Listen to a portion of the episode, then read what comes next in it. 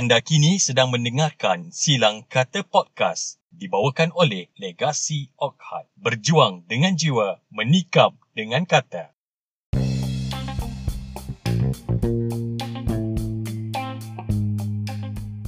Assalamualaikum, salam sejahtera. Kita akhirnya berada di episod ke-12 untuk musim pertama Silang Kata Podcast dan anda bersama dengan saya Aziri Arifin dan juga Saya Hafiz Latif atau Bang Pis. Dan saya Saidah Muizzah. Okey dan pejam celik pejam celik nampaknya selepas 12 episod akhirnya silang kata podcast sudah pun di akhir untuk musim pertama. Eh, Alhamdulillah uh, satu perjalanan yang panjang tetapi sangat mengujakan kita semua pasti. Dan menuntut disiplin yang tinggi lah benda ni. betul betul dan kita pun belajar banyak perkara sepanjang jalan ber- dah berapa bulan dah sekarang ni? Rasanya berapa? 3 bulan, 4 bulan? Mungkin. 12, 3 bulan. 3 bulan betul, 3 bulan. Betul, 3 3 4 bulan lah sebenarnya termasuk dengan planning apa semua kan. Dan uh, kami gembira akhirnya kita telah sampai ke garisan penamat untuk musim pertama dan insya-Allah uh, selepas ni ada lagi yang menanti. InsyaAllah. Insya-Allah. Semoga. Okey, tanpa membuang masa, apa kata kita mulakan dengan perbincangan kita untuk episod kali ini yang mana kita akan membicarakan dengan tiga topik seperti biasa. Pertama, kita akan membicarakan mengenai penaskah. Kedua, kita akan membicarakan mengenai ibu kota buku dunia dan uh, akhir sekali uh, topik yang ketiga kita akan kiranya wrap up pengalaman kita mengendalikan sekilang kata podcast selama 12 episod untuk satu musim. Ya, betul. Jadi teruskan bersama dengan kita di Silang Kata Podcast episod ke-12.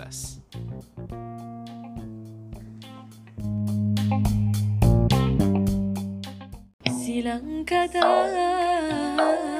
Silang kata podcast Silang kata podcast Baik, uh, dalam segmen ini kita akan membicarakan soal uh, penaskah, sebuah acara yang diperkenalkan di Legacy Ohad baru-baru ini di Cafe Buku Ohad juga, Kabo.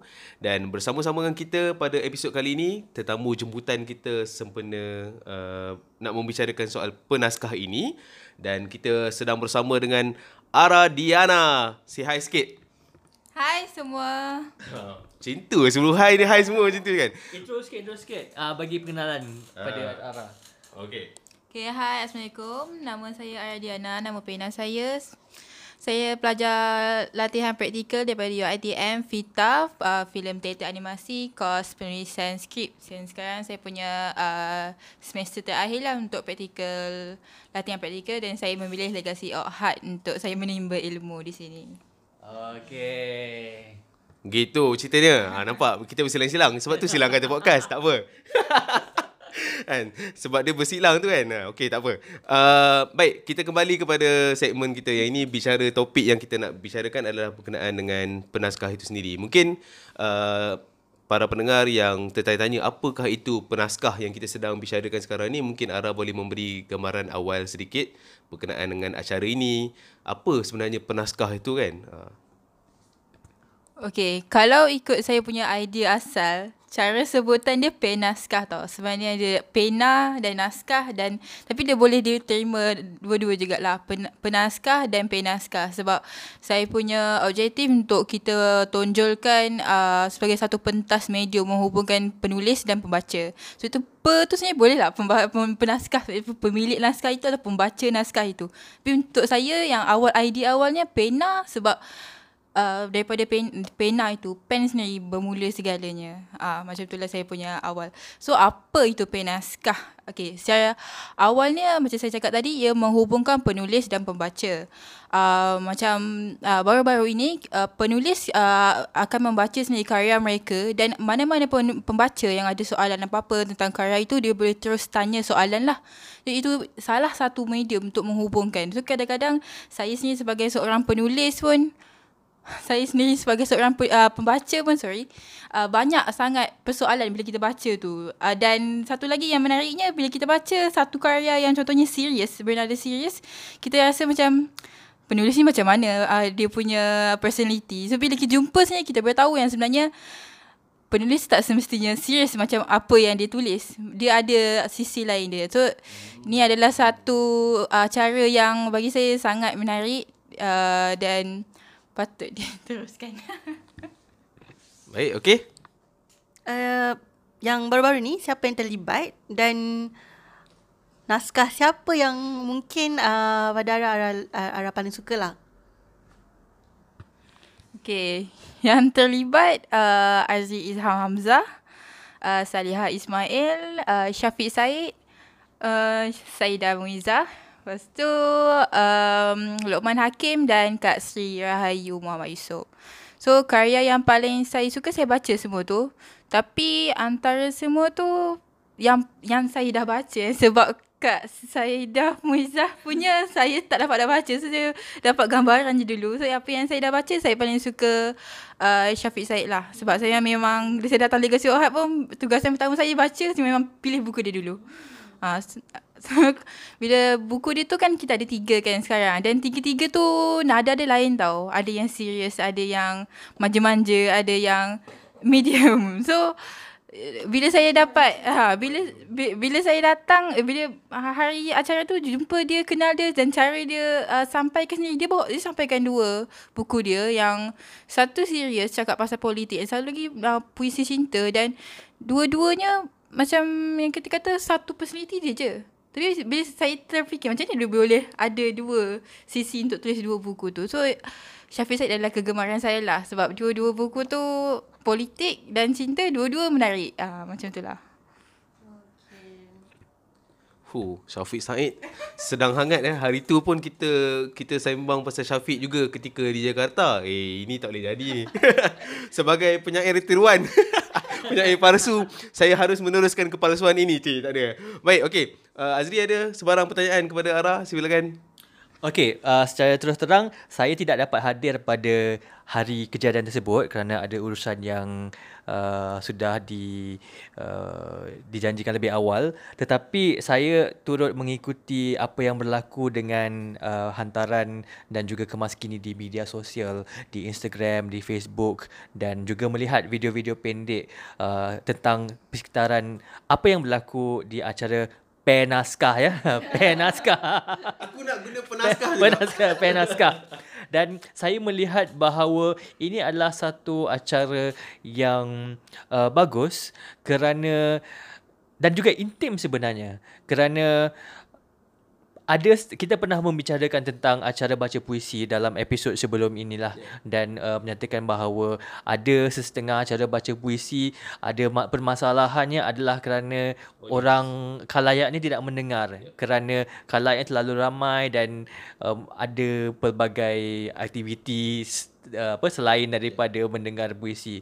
Nah, namun saya melihat acara ini oh semua orang begitu fokus kepada apa yang disampaikan Betul. dan menghargai usaha uh, orang yang uh, apa penulis tersebut membacakan karyanya, membaca, membacakan naskahnya dan saya melihat oh rupanya bukan sahaja uh, penulis tu saja yang membaca tetapi juga diberikan peluang kepada hadirin yang lain juga untuk membacakan. Jadi oh uh, saya rasa sangat rugi sebenarnya sebab tak datang. kan. Hafiz ada nak cakap sesuatu?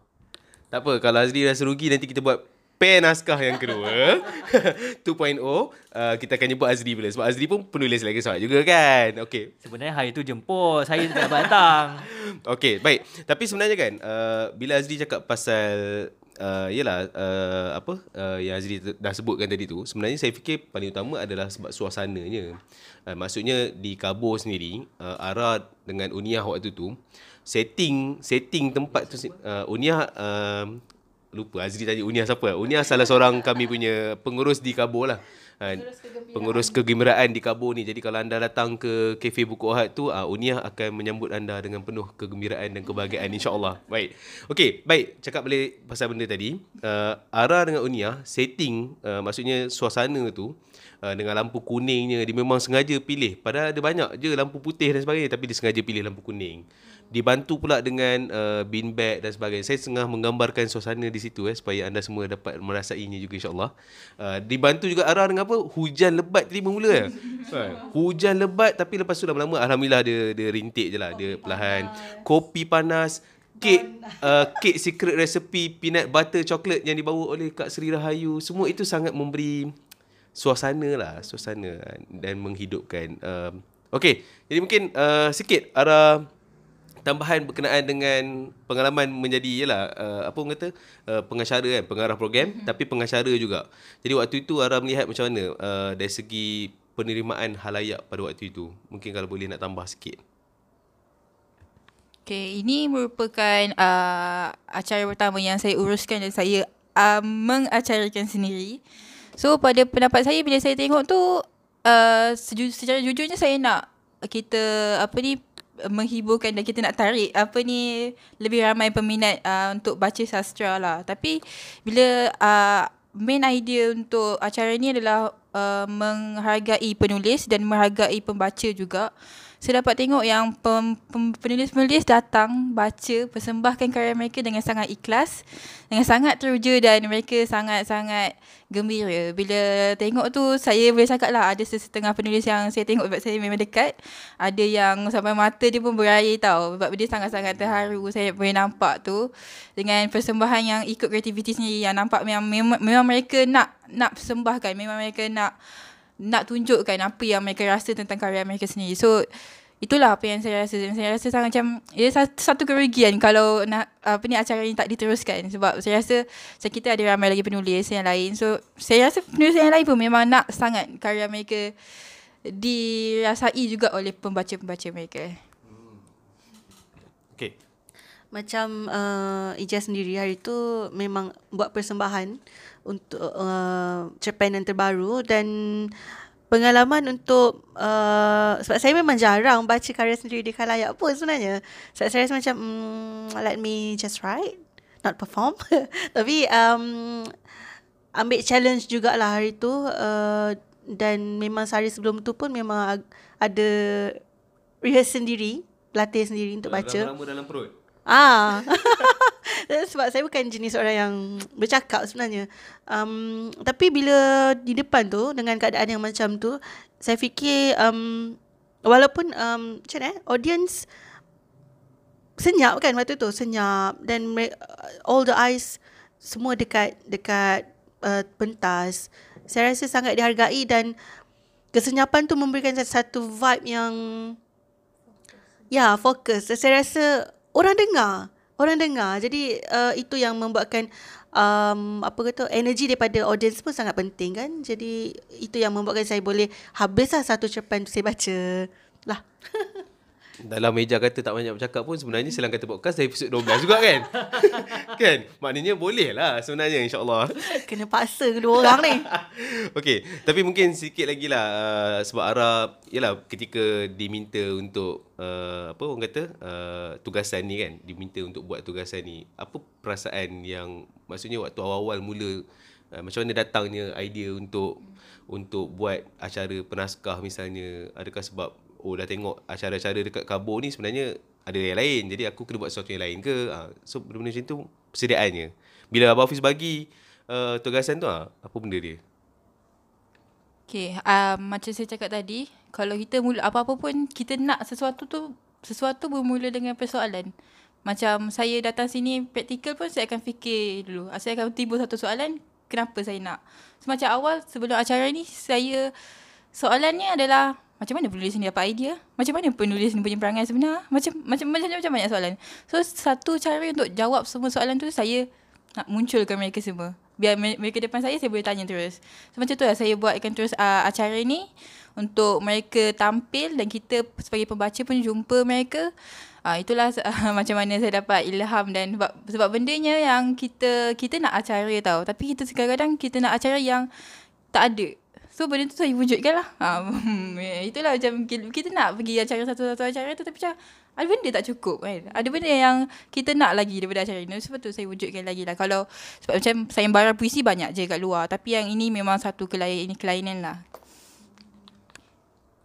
Okey, saya ingin bertanya uh, kerana uh, uh, ini adalah satu uh, tugasan yang diberikan untuk arah uh, sewaktu tempoh praktikal ya. Maka selepas ini, selepas habis tempoh praktikal akan kembali ke uh, UiTM.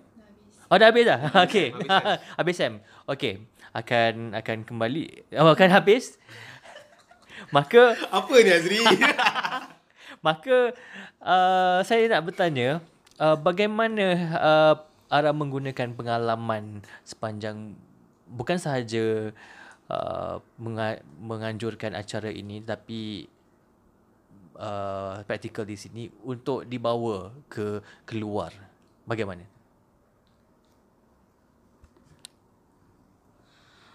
Okay, uh, sebelum jawab soalan tu saya bagi tahu dulu apa yang saya dapat daripada uh, acara ini dari keseluruhan. Walaupun saya tak habis lagi praktikal ni. Soalan ni terlalu cepat. Soalan terlalu cepat.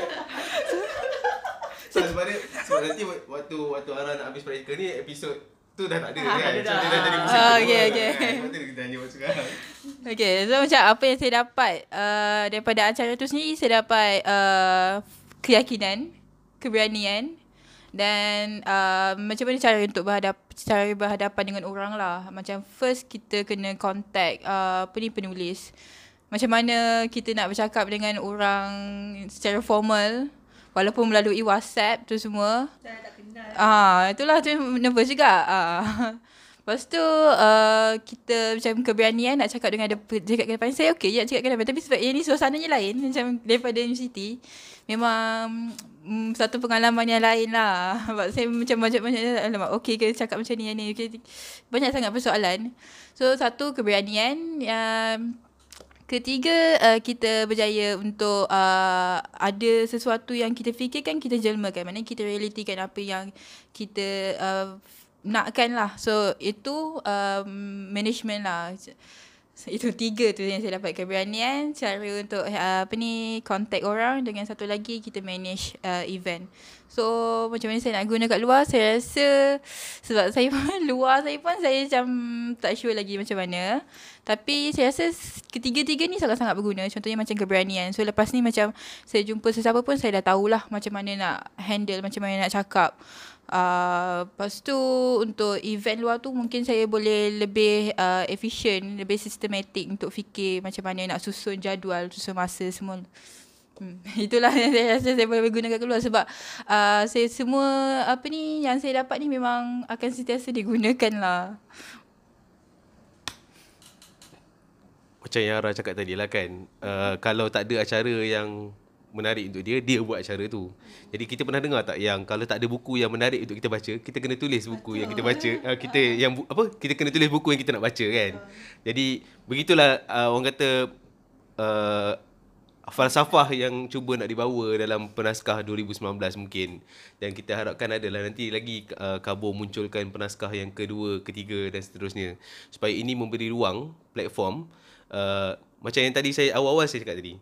Ingat senang ke sebagai seorang penulis nak keluar dari kelompoknya, nak keluar daripada guanya? Kenapa korang korang sengih-sengih ni?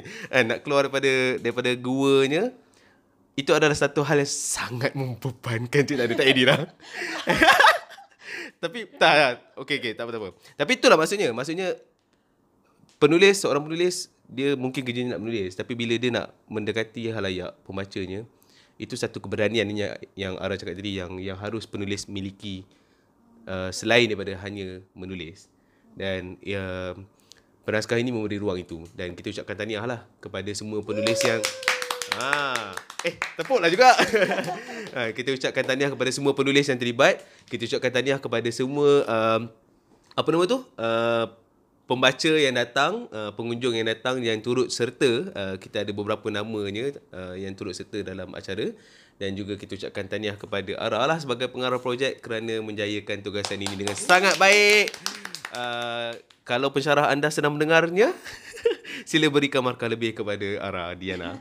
Baik, okey. Kita akan uh, hentikan segmen ini dan kita akan sambung seterusnya di segmen akan datang. Teruskan bersama dengan kita di Silang Kata Podcast.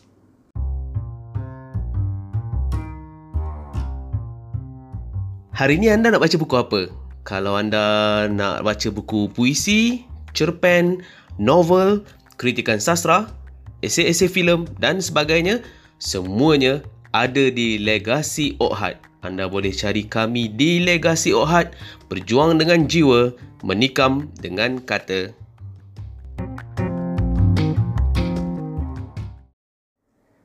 Tahun 2020, Kuala Lumpur telah pun terpilih sebagai ibu kota buku dunia oleh UNESCO yang mana sepanjang tahun akan kota Kuala Lumpur akan dimeriahkan dengan kegiatan perbukuan, kesusasteraan, kebudayaan sepanjang tahun.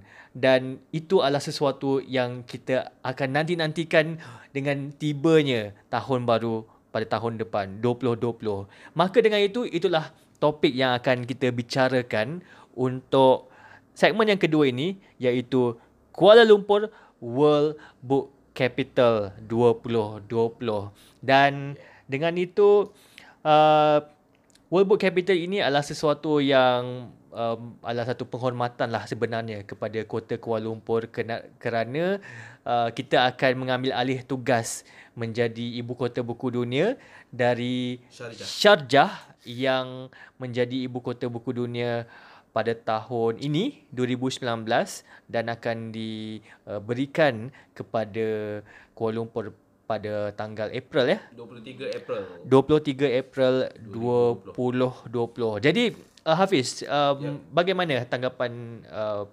Hafiz yang untuk World Book Capital pada tahun hadapan? Okey, um, bercakap soal ibu kota buku dunia, pastinya persiapan uh, harus sangat sangat sangat banyak dilakukan lah dan kita pun ada tempoh sekitar lebih kurang dalam 6 bulan lebih kurang 5 bulan 6 bulan dan uh, 27 Mac sehingga 5 April nanti kita akan uh, bersedia untuk Pesta Buku Antarabangsa Kuala Lumpur dahulu sebelum kita teruskan dengan uh, persediaan ke Ibu Kota Buku Dunia 2020.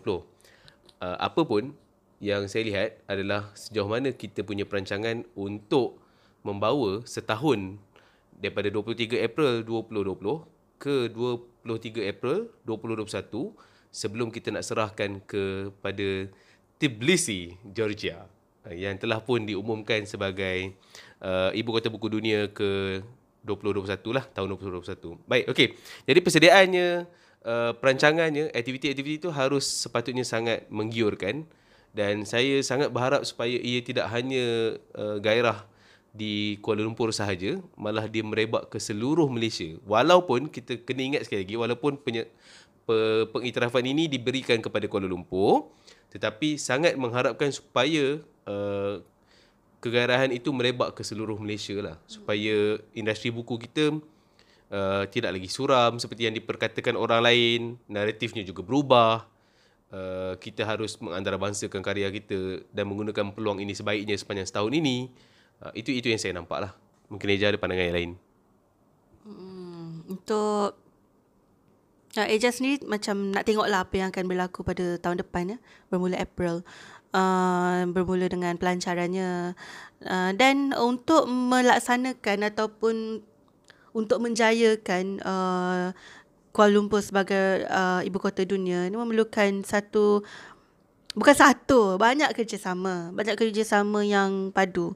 Jadi uh, sebab ini bukan kerja uh, persatuan saja ataupun agensi saja ini kerja untuk negara.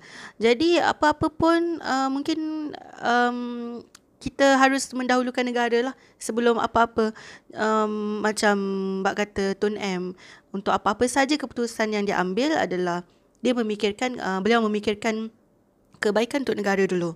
Uh, itu itu kata-kata yang saya pegang lah uh, kepada uh, daripada uh, Perdana Menteri kita. Jadi um, saya sangat berharap um, apa sahaja yang berlaku pada tahun hadapan dan juga enam bulan ini untuk persediaan ke tahun hadapan kita boleh um, uh, orang kata apa bekerja dengan sewarasnya. Uh, sebab ini memang kerja saya bukanlah patriotik sangat pun tapi sebagai seorang anak Malaysia saya fikir ini bukan kerja main-main.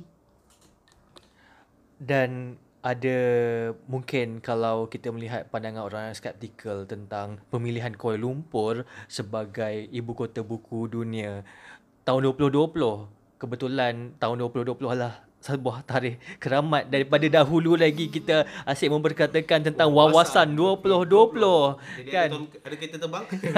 nampaknya uh, kita tiba juga ke tahun yang kita sering berkatakan itu 2020 uh, untuk mencapai ke negara maju itu mungkin belum lagi tapi sudah dapat ya, tarik apa gelaran ibu kota buku dunia. Uh, pandangan skeptikal mengatakan bahawa uh, bagaimana Kuala Lumpur uh, dapat sedangkan kalau dilihat uh, Kuala Lumpur itu kalau dibandingkan dengan kota-kota lain masih mungkin bagi bagi pandangan mereka masih jauh lagi kerana uh, budaya membaca itu sendiri di kalangan masyarakat masyarakat kita uh, masih banyak yang perlu ditambah baik. Namun ada juga setengah yang mempertahankan uh, pemilihan Kuala Lumpur sebagai ibu kota buku dunia. Kerana uh, yang menantikan saya memetik uh, kata yang saya ingat uh, Cik Puan Azah Abdul Rahman mengatakan ia ibu kota buku dunia ni bukanlah uh, kerana tetapi supaya bermaksud ia adalah sebuah acara un- untuk menjadikan Malaysia ke arah ibu kota buku dunia. Dan dengan itu memberikan impak kepada seluruh industri perbukuan, keilmuan, kebudayaan di Kuala Lumpur agar dapat bersatu.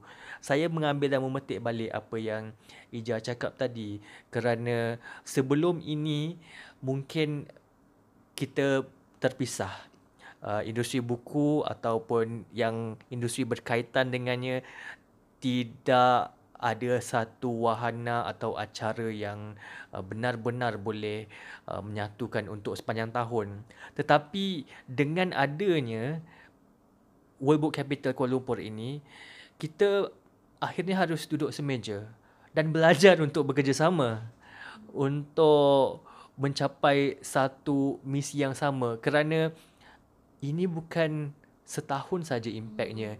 Kita mahu kerana kita jadi ibu kota buku dunia selama satu tahun ni, impaknya dengan penyediaan prasarananya akan terasa kesannya buat beberapa tahun akan datang. Kalau boleh untuk selamanya lah. Sebab uh, WBC ni ya macam Aji kata bukan untuk setahun. Um, kita bekerja untuk generasi masa depan. Um, kita tak boleh fikir kita saja dan satu lagi yang um, ya kita boleh tengok negara lain bagaimana negara negara lain berkembang menjadi maju. Tapi satu hal yang kita perlu tahu adalah kita harus tahu ma- di mana nak meletakkan nilai harga diri kita sebagai bangsa Malaysia. Sebabnya um, ini soalannya begini tau. Kita tengok jiran kita ada kereta mewah, kita pun nak kereta mewah dan kita rasa kita tak ada dan kita rasa rendah diri. Itu tak bagus. Sebab apa yang kita perlu adalah berdiri sebagai diri sendiri, berdiri sebagai bangsa Malaysia. Dan um, dan kalau kita tahu kita tak uh, tak apa uh, mungkin tak semaju uh, negara jiran contoh kita harus bekerja lah untuk lebih maju sebagaimana saya akan ingat sampai bila-bila sosok ini yang saya jumpa di Istanbul Fellowship Program Prof Hung dari uh, Vietnam uh, beliau kata di atas pentas uh, di Istanbul tu di mana tak ada orang menyebut negara tentang negara Malaysia tapi Prof Hung menyebut tentang Malaysia bahawa Vietnam harus mengejar Malaysia supaya uh, daripada 2% uh, purata orang yang membaca di Vietnam kita harus mengejar, mengejar Malaysia yang 12% orang membaca buku.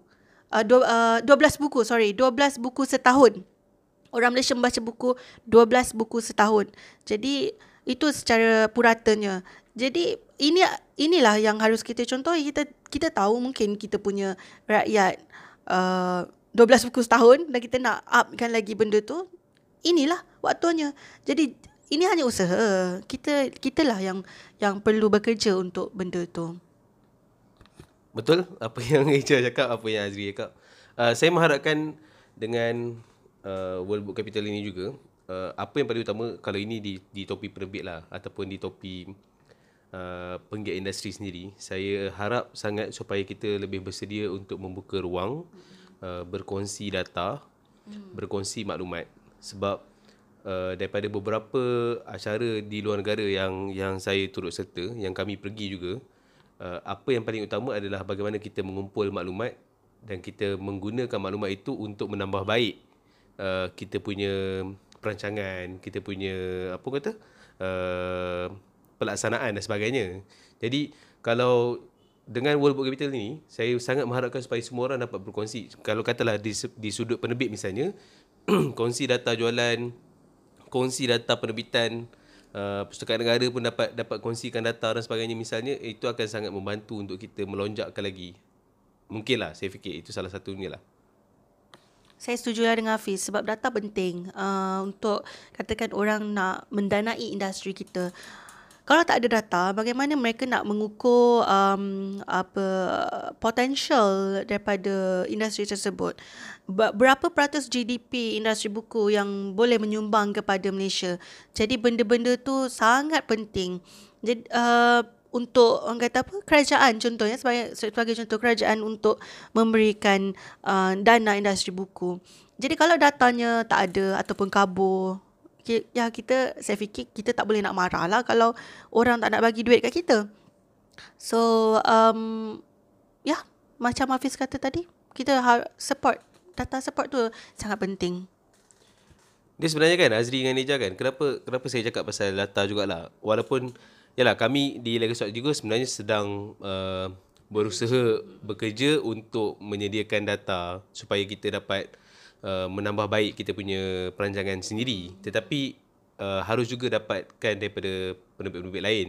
Cuma kenapa saya cakap soal data juga tadi bila Eja cakap berkenaan dengan mendanai industri dan sebagainya.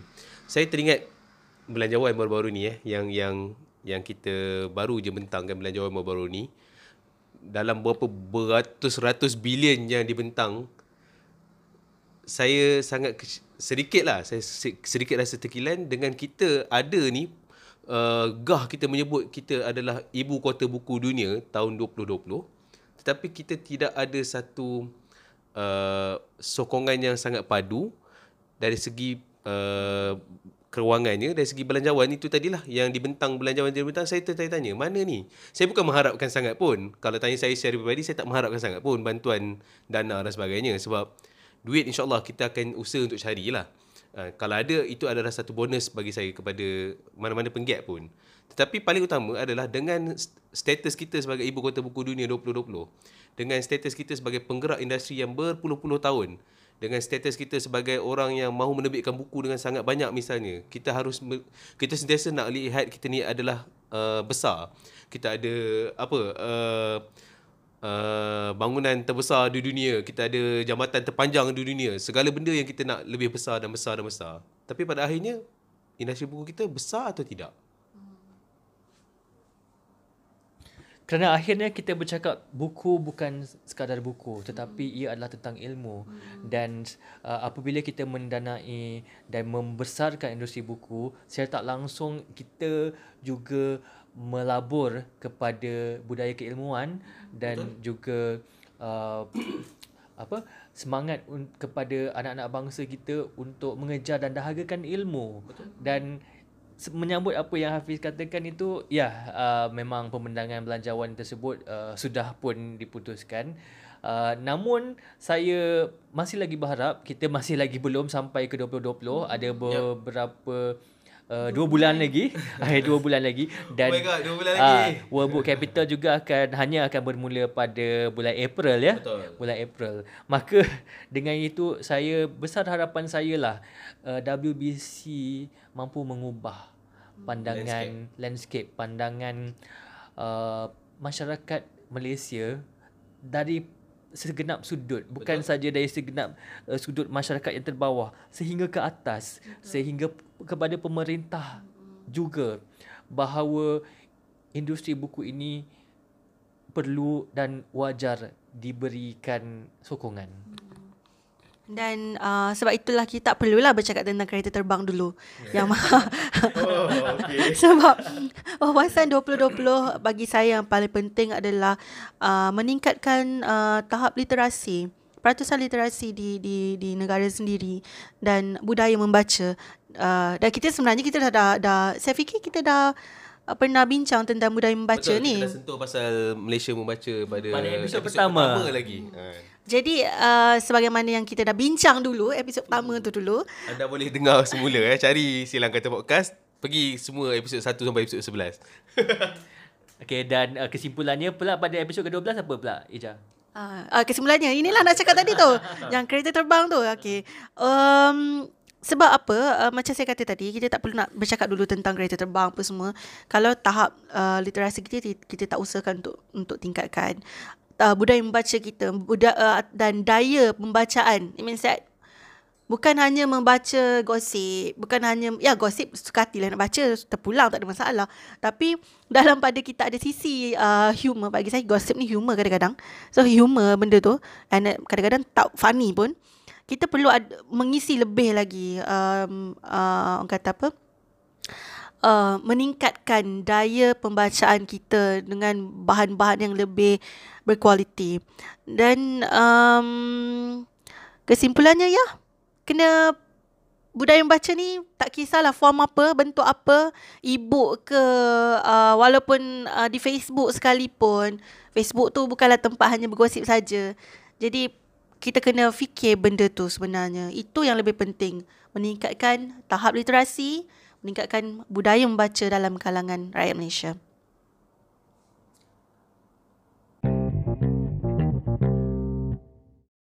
Okey, kita dah dalam segmen yang ketiga untuk episod ke-12, episod terakhir untuk musim ini. Jadi apa sebenarnya untuk untuk segmen yang ketiga ni? Kita nak wrap up kan? Okey, kita halal lah dulu Mat ke siapa-siapa. Macam tu caranya. Dia dah, dia dah tak ada point nak tanya Dia dah tak ada point nak tanya kan ha, Sebab ni adalah wrap up Terus dia nak hala je Macam tu tak adalah. Kita nak tahulah juga. Sebab sepanjang dah dah 12 uh, episod dengan uh, kalau 12 episod darab 3 berapa? 36 segmen ya uh, dengan pelbagai topik dengan pelbagai perasaan, pelbagai emosi, pelbagai pengalaman. Jadi mungkin uh, kita masing-masing pun hari ni kita nak recall balik, muhasabah diri katanya kan. Kita nak tengok balik um, perjalanan kita selama 12 episod, 36 segmen. Mungkin siapa-siapa dulu nak nak share? Okay, Azri dulu. apabila kita nak mengimbas mula, sudah pasti kita akan pergi terus ke awal permulaan cerita bagaimana kita bermula eh. Dan saya ingat lagi uh, kenapa saya uh, bagaimana kita mula adalah apabila saya membuat panggilan telefon tersebut uh, kepada Hafiz dan juga Eja untuk menyatakan ket, rasa keterujaan saya tentang eh Hafiz Eja cuba download uh, app ni Anchor. Ha kan so terus uh, mereka Hafiz uh, download dan seterusnya terus uh, kita buat uh, waktu tu kita di dua tempat yang berbeza. Kerana dalam perisian uh, Anchor tersebut kita boleh merakam uh, jarak jauh. Dan terus kita rasa oh teruja macam bestnya buat podcast ni kan. Lalu bermulalah minggu depannya kita jumpa untuk bincang konsep dan bincang konsep terus kita buat uh, timeline. Iaitu uh, untuk ep, mula-mula kena buat episod pengenalan dulu kan? Eh tapi sebelum teaser dulu. Ah, betul. Kan kita buat teaser dulu. Apa benda tahu waktu tu kita buat yang tiga suara bakal ber, berkumandang lah. Apalah tiga suara ni kan. Uh, tapi uh, betul lah apa yang Azri cakap. Uh, sebenarnya waktu tu saya buat Yalah orang Perak kan. Bila Azri cakap Eh kau download in- Anchor ni kan? Saya dengar Anchor Kalau Anchor ni Kalau kat Perak ni kata Apa Teruja lah Dia macam terkinja-kinja macam tu kan Apa hal Azri nak suruh aku download Terkinja-kinja dia Apa benda kan Kalau orang orang Terengganu oh, rasanya galak teh macam tu galak. Ah, kan. Jadi bila Azri cakap download Anchor Dan saya punya perangai memang selalunya lah kalau kawan-kawan ni ramai yang kawan-kawan kenal kot. Kalau kawan-kawan dan sebagainya yang mana yang uh, teruja nak berkongsi sesuatu, uh, kita akan memberikan sokongan se- selagi boleh lah. Kalau setakat download tu apalah sangat kan. Jadi kita download dan kita kita kita dengar. Uh, apa orang kata? Perkongsian mereka dan ya alhamdulillah waktu tu kita sangat seronok lah pada awalnya. Dan saya pun tak sebenarnya sangat tak menjangkakan yang uh, kita boleh pergi sejauh 12 episod di musim pertama ini. Dengan macam Ijaz cakap tadi 36 segmen dengan pelbagai uh, uh, topik. Dan juga yang penting kita sempat lagi juga membawa tetamu-tetamu khas dalam beberapa episod sebelum ni. Itu adalah satu perasaan yang wow. Saya paling ingat lah apabila kita pertama kali uh, buat uh, perbincangan untuk menceritakan tentang konsep ini. Uh, waktu itu kita sampai tak tidur malam eh. Betul. Ah, itu waktu itu di Kabul lama kan. Dan uh, sangat excited sampai terus kita uh, bincang apa namanya. Okay, silang kata podcast. Lepas tu terus Hafiz cari nama Cari nama pun. pun. Terus Hafiz uh, daftar email eh. Daftar email dia dia nak cepat, dia nak cepat. Okey. kan? Ah, tak cepat. Lepas tu Ija pun tiba-tiba cakap, "Eh, korang ni kalau tak tak jadi benda ni jangan siap." saya ah, saya pegang kata-kata tu sampai sekarang tau. Cabaran lah. Cabaran lah. Dan uh, alhamdulillah selepas uh, melalui perjalanan ini adalah satu perjalanan uh, 12 episod sebenarnya lebih 12 episod sebenarnya. Uh, 12 episod penuh satu episod khas dan satu episod trailer. Uh, bermaksud kalau dalam Spotify ini kita ada uh, 14 episod termasuk uh, episod ini. Ha jadi uh, saya sendiri sebagai seorang producer uh, yang uh, setiap kali selepas uh, rakaman kerja saya tak habis. Ah, maksudnya saya kena balik, saya kena edit dahulu uh, dan juga kemudian saya harus uh, buat dia punya ringkasan tu dan dia dimuat naik dan kemudian uh, kita kena promo lagi dan setiap minggu setiap hari Rabu begitu dan cuma setakat ni cuma satu Rabu saja yang kita terlepas. Betul. Ah dan uh, dan saya amat menghargai sokongan daripada rakan rakan saya lah Hafiz dan Ija yang turut sama uh, mahu turut serta dan alhamdulillah kita telah berjaya ke garisan penamat untuk projek kita kali ini. Kalau Ija sendiri bila Azri sebut pasal apa? Pengalaman pertama. Oh my god. That's why macam dah tutup-tutup nak tergelak ni sebab apa? Um, macam yang Ija cakap, Ija bukan jenis orang yang bercakap. Jadi um, ingat lagi waktu first time nak rakam, ya Allah. Berapa take ke rasanya? Satu. Dan diorang asyik gelak ke Ija je sebab kurang asam sikit lah kan. Sebab cakap tiba-tiba dah lost. Cakap tiba-tiba lost. So it's not my kata apa kebolehan lah. Tapi uh, amazing jugalah bila dah sampai ke episod yang ke yang terakhir ni untuk season ni. Um, oh I, I can talk actually. Tu je lah. Betul lah tu. Tiba. Kan?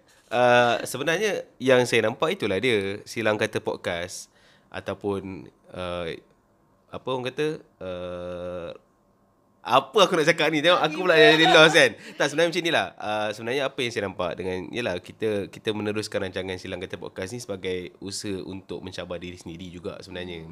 Kan? Sebab Medium Semua orang Untuk menyampaikan sesuatu Perkara Sesuatu ilmu adalah sangat berbeza.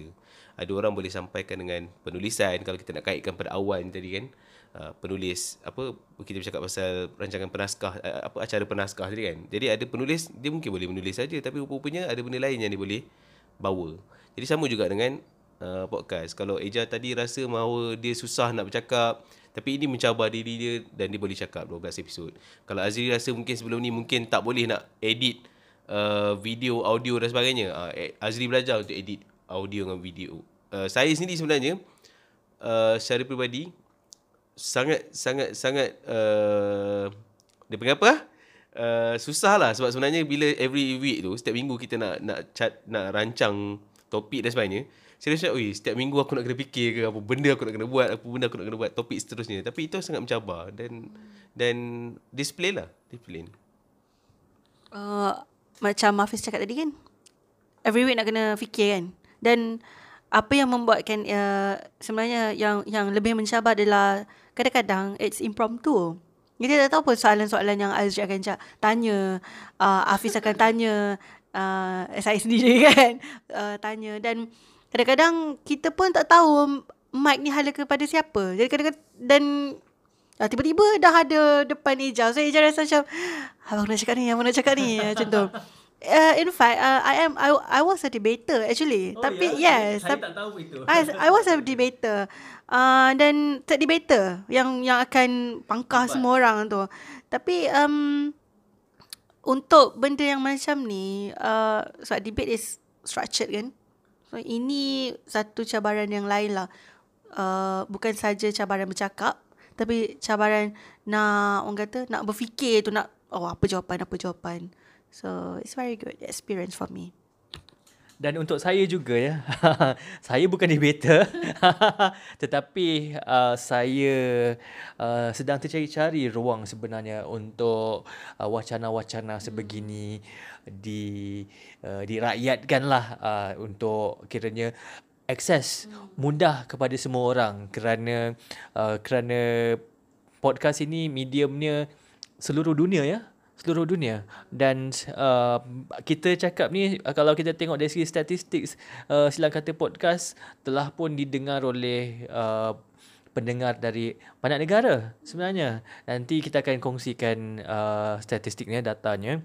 Namun begitu uh, dengan 12 episod ni kan saya bila saya tengok senarai di skrin komputer sekarang ni saya rasa oh kita telah berjaya membina sebuah uh, library uh, di audio wacana yang mungkin akan menjadi rujukan selepas ini dan uh, kita akan tambah lagi insyaallah ya? Yeah? betul? Ha, daripada tadi aku betulkan je apa yang Azri dengan Ijaz cakap kan. Uh, yalah uh, anda semua boleh pergilah ke Spotify ataupun Anchor dan sebagainya. Anda boleh lihat uh, kedua ke sebelas uh, ke semua episod sebenarnya. Maafkan saya saya dah lost count, uh, lost track lah. uh, apa semua episod yang kita utarakan dengan topik yang sangat pelbagai. Kita ada kalau mungkin saya minta izin kawan-kawan eh, untuk sebutkan beberapa episod yang ada kat sini. Kita ada membaca, mendengar dan menonton uh, kelangsungan budaya dan kesenimanan, uh, ada berkenaan dengan baca atau deklamasi puisi, menulis buku di kafe. Uh, sebenarnya topik-topik ni sangat sangat rawak tapi sangat dekat sebenarnya. Dia topik rawak asli sebenarnya tapi dia dekat dengan kita tau dan saya harap dia juga jadi sangat dekat dengan pembaca dan mendekatkan pembaca dengan seni dan sastra itu sendiri. Pendengar, pendengar. Pendengar, pembaca. Ah, maafkan saya, pembaca. Pendengar, Kak. Ya Allah, tuanku, Kak. Oh, Kak. Itulah. Um, jadi, apa nak cakap eh? Uh, selain daripada bercakap sahaja, um, kita boleh tengok macam mana disiplin diri sendirilah. And terima kasih Azri sebab mendisiplinkan kami. uh, sebab every every week Azri akan datang sometimes ada juga yang kita rakam di tempat lain tapi kebanyakannya di Bangi lah di Kabul. Terima kasih sebab Azri uh, selalu kata sanggup untuk dari Damansara tu ke sini. Uh, it's not um, apa kata tak dekat ya. Uh, tapi tak tak jauh juga kan tiba Itu pelaburan yang harus dibuat oleh seorang producer lah untuk mendapatkan bahan yang baik. Oh gitu. Macam macam ya, yakin je kamu uh, apa topik-topik yang kau sampaikan ini adalah topik yang baik insya-Allah. Kan. Tapi ya sebenarnya itulah ruang-ruang yang sangat bagus untuk dimanfaatkan dan saya sangat suka sebenarnya apabila harapnya supaya dengan ini mencambahkan lagi banyak podcast-podcast uh, berbahasa Melayu hmm, uh, dengan kandungan-kandungan yang lebih baik uh, daripada semua orang yang akan menjadi podcaster selepas ini. Dan musim pertama Silang Kata Podcast ini adalah sebuah musim uh, pembelajaran untuk kami bertiga uh, tentang bagaimana untuk memulakan sebuah musim uh, sebuah podcast ya. Uh, kerana kami bermula dari kosong dengan tidak ada apa-apa uh, rancangan podcast yang sebegini. Kerana pada awalnya walaupun memang ada sebenarnya uh, podcast berbahasa Melayu tetapi uh, yang ada kebanyakannya tidak menyentuh uh, hal-hal dan topik-topik yang kami perkatakan. Dan uh, melalui setiap episod saya cuba untuk membuatkan kelainan dari segi uh, editing, dari segi uh, topik, dari segi um, mungkin kita punya gimmick kan. Setiap setiap kali um, masuk apa uh, bermulanya episod kita akan cuba lain sikit lain sikit. Kerana saya nak melihat kepada data dan statistik yang mana satu episod yang mendapat tempat uh, pendengar yang paling tinggi. Dan daripada itu saya boleh membuat kesimpulan dan membuat research untuk bukan saja podcast Silang Kata yang akan datang malah uh, podcast-podcast yang akan lahir dari kita kita juga kan? Dengan uh, jenama ini. Dan insyaallah uh, saya juga akan membuat sebuah uh, borang maklum balas juga kepada anda. Nanti saya akan berikan link dia. Untuk pada anda para pendengar uh, boleh memberikan maklum balas kepada kami tentang apa yang kami boleh pertingkatkan Dan untuk uh, pendengar yang dah banyak bagi feedback pada kita, oh, terima kasih banyak-banyak sebab um, daripada anda juga kami belajar bagaimana nak meningkatkan kualiti dari segi audio, dari segi um, lontaran suara sebab suara saya kecil sikit kan berbanding dengan dua orang jejaka di depan saya ni. Jadi um, itu sangat membantulah, membantu untuk kita uh, tengok balik yang mana kita boleh top up kele- apa kekurangan kita kan. Jadi untuk season yang akan datang pun kita akan belajar benda baru juga dan saya tak sabar untuk tengok apa yang akan berlaku uh, pada musim yang kedua Silang Kata Podcast. Um, dah kita tak tahu. Jadi kita tunggulah. Ya pastinya persediaan yang lebih rapi lah insyaAllah ya. Itu pastinya kerana uh, kita akan mulakan pada tahun hadapan Tarikhnya uh, kita akan umumkan kemudian Namun anda uh, ikut rapat perkembangan kami Follow Instagram kami dan juga Instagram peribadi masing-masing. InsyaAllah kami akan teruskan dengan projek seterusnya Teruskan menyokong kami. Silang kata Silang kata podcast Silang kata podcast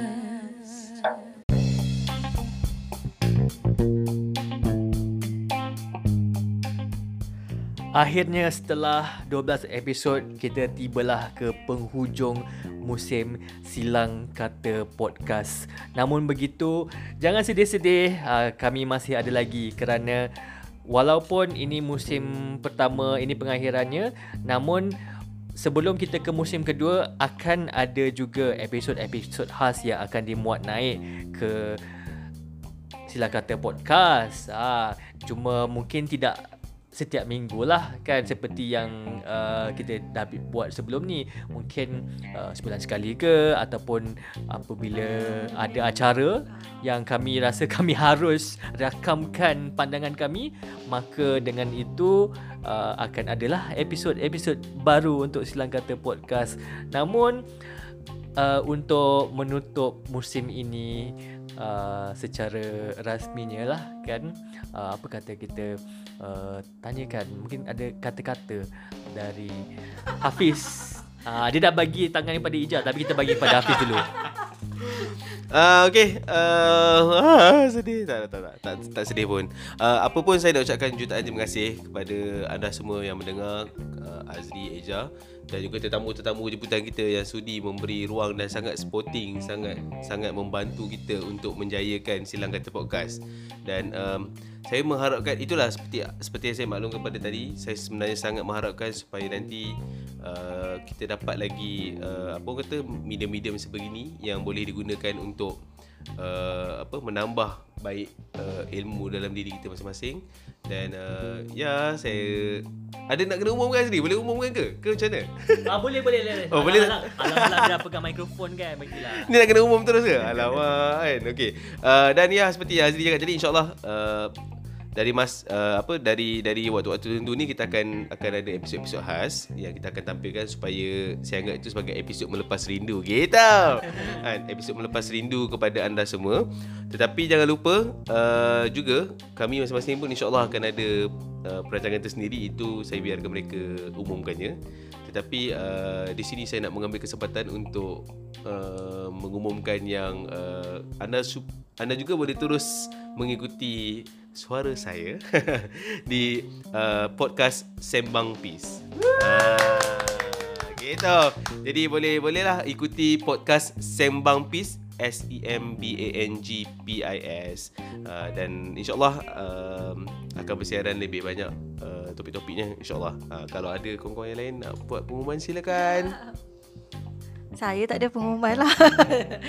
um, ada perancangan tapi uh, sebabnya nantilah nantilah nanti uh, nanti saya kongsikan cuma uh, terima kasih kepada para pendengar, para tetamu, uh, kawan-kawan yang um, menyokong, yang uh, selalu bagi feedback di Facebook, yang dan um, terima kasih kepada Hafiz, Azri. Terima kasih je lah kot untuk ni sebab saya saya rasa um, saya tak nak cakap banyak kot sedih. Mata dia dah berkaca dah. Okey. Uh, seperti yang anda sedia maklum tadi Hafiz dah cakapkan sebenarnya kita akan meneruskan juga anda masih boleh terus mendengar podcast uh, dan uh, kita akan terus memberikan kandungan kepada anda cuma dalam rancangan yang berbeza selepas ini dengarkan podcast Sembang Pis yang akan ke udara dimuat naik setiap hari Jumaat. Insyaallah. Insyaallah. Mengisi uh, mengisi hujung minggu anda gitu. mengisi hujung minggu anda dan dengan konsep yang berbeza pastinya dengan silang kata podcast. Dan sudah pastinya saya juga ada rancangan. Kalau saya dah uh, terbitkan 12 uh, episod untuk musim pertama silang kata podcast maka nantikan. Lepas ini saya akan beralih wahana pula. Ha ke medium pula ke YouTube. Wah, ha kita saling ha kita saling bertukar-tukar apa bertukar-tukar medium kan. Namun itu saya akan buat dalam bentuk musim jugalah. Sebab saya rasa saya suka bentuk musim ni Sebab ada orang cakap ada tarikh yang apa uh, dead end untuk kita uh, capai kan. Ada target kan. Jadi nantikan uh, YouTube nanti saya akan beritahu lah nama dia tak ada lagi yang pasti uh, type nama saya dululah mungkin akan akan keluar maka dengan itu terima kasih banyak kepada anda semua kita tutup tirai musim pertama silang kata podcast dengan nyanyian lagu silang kata Silang kata podcast. Silang kata podcast. Silang kata podcast. Terima kasih semua. Bye bye. Terima kasih. Assalamualaikum warahmatullahi wabarakatuh.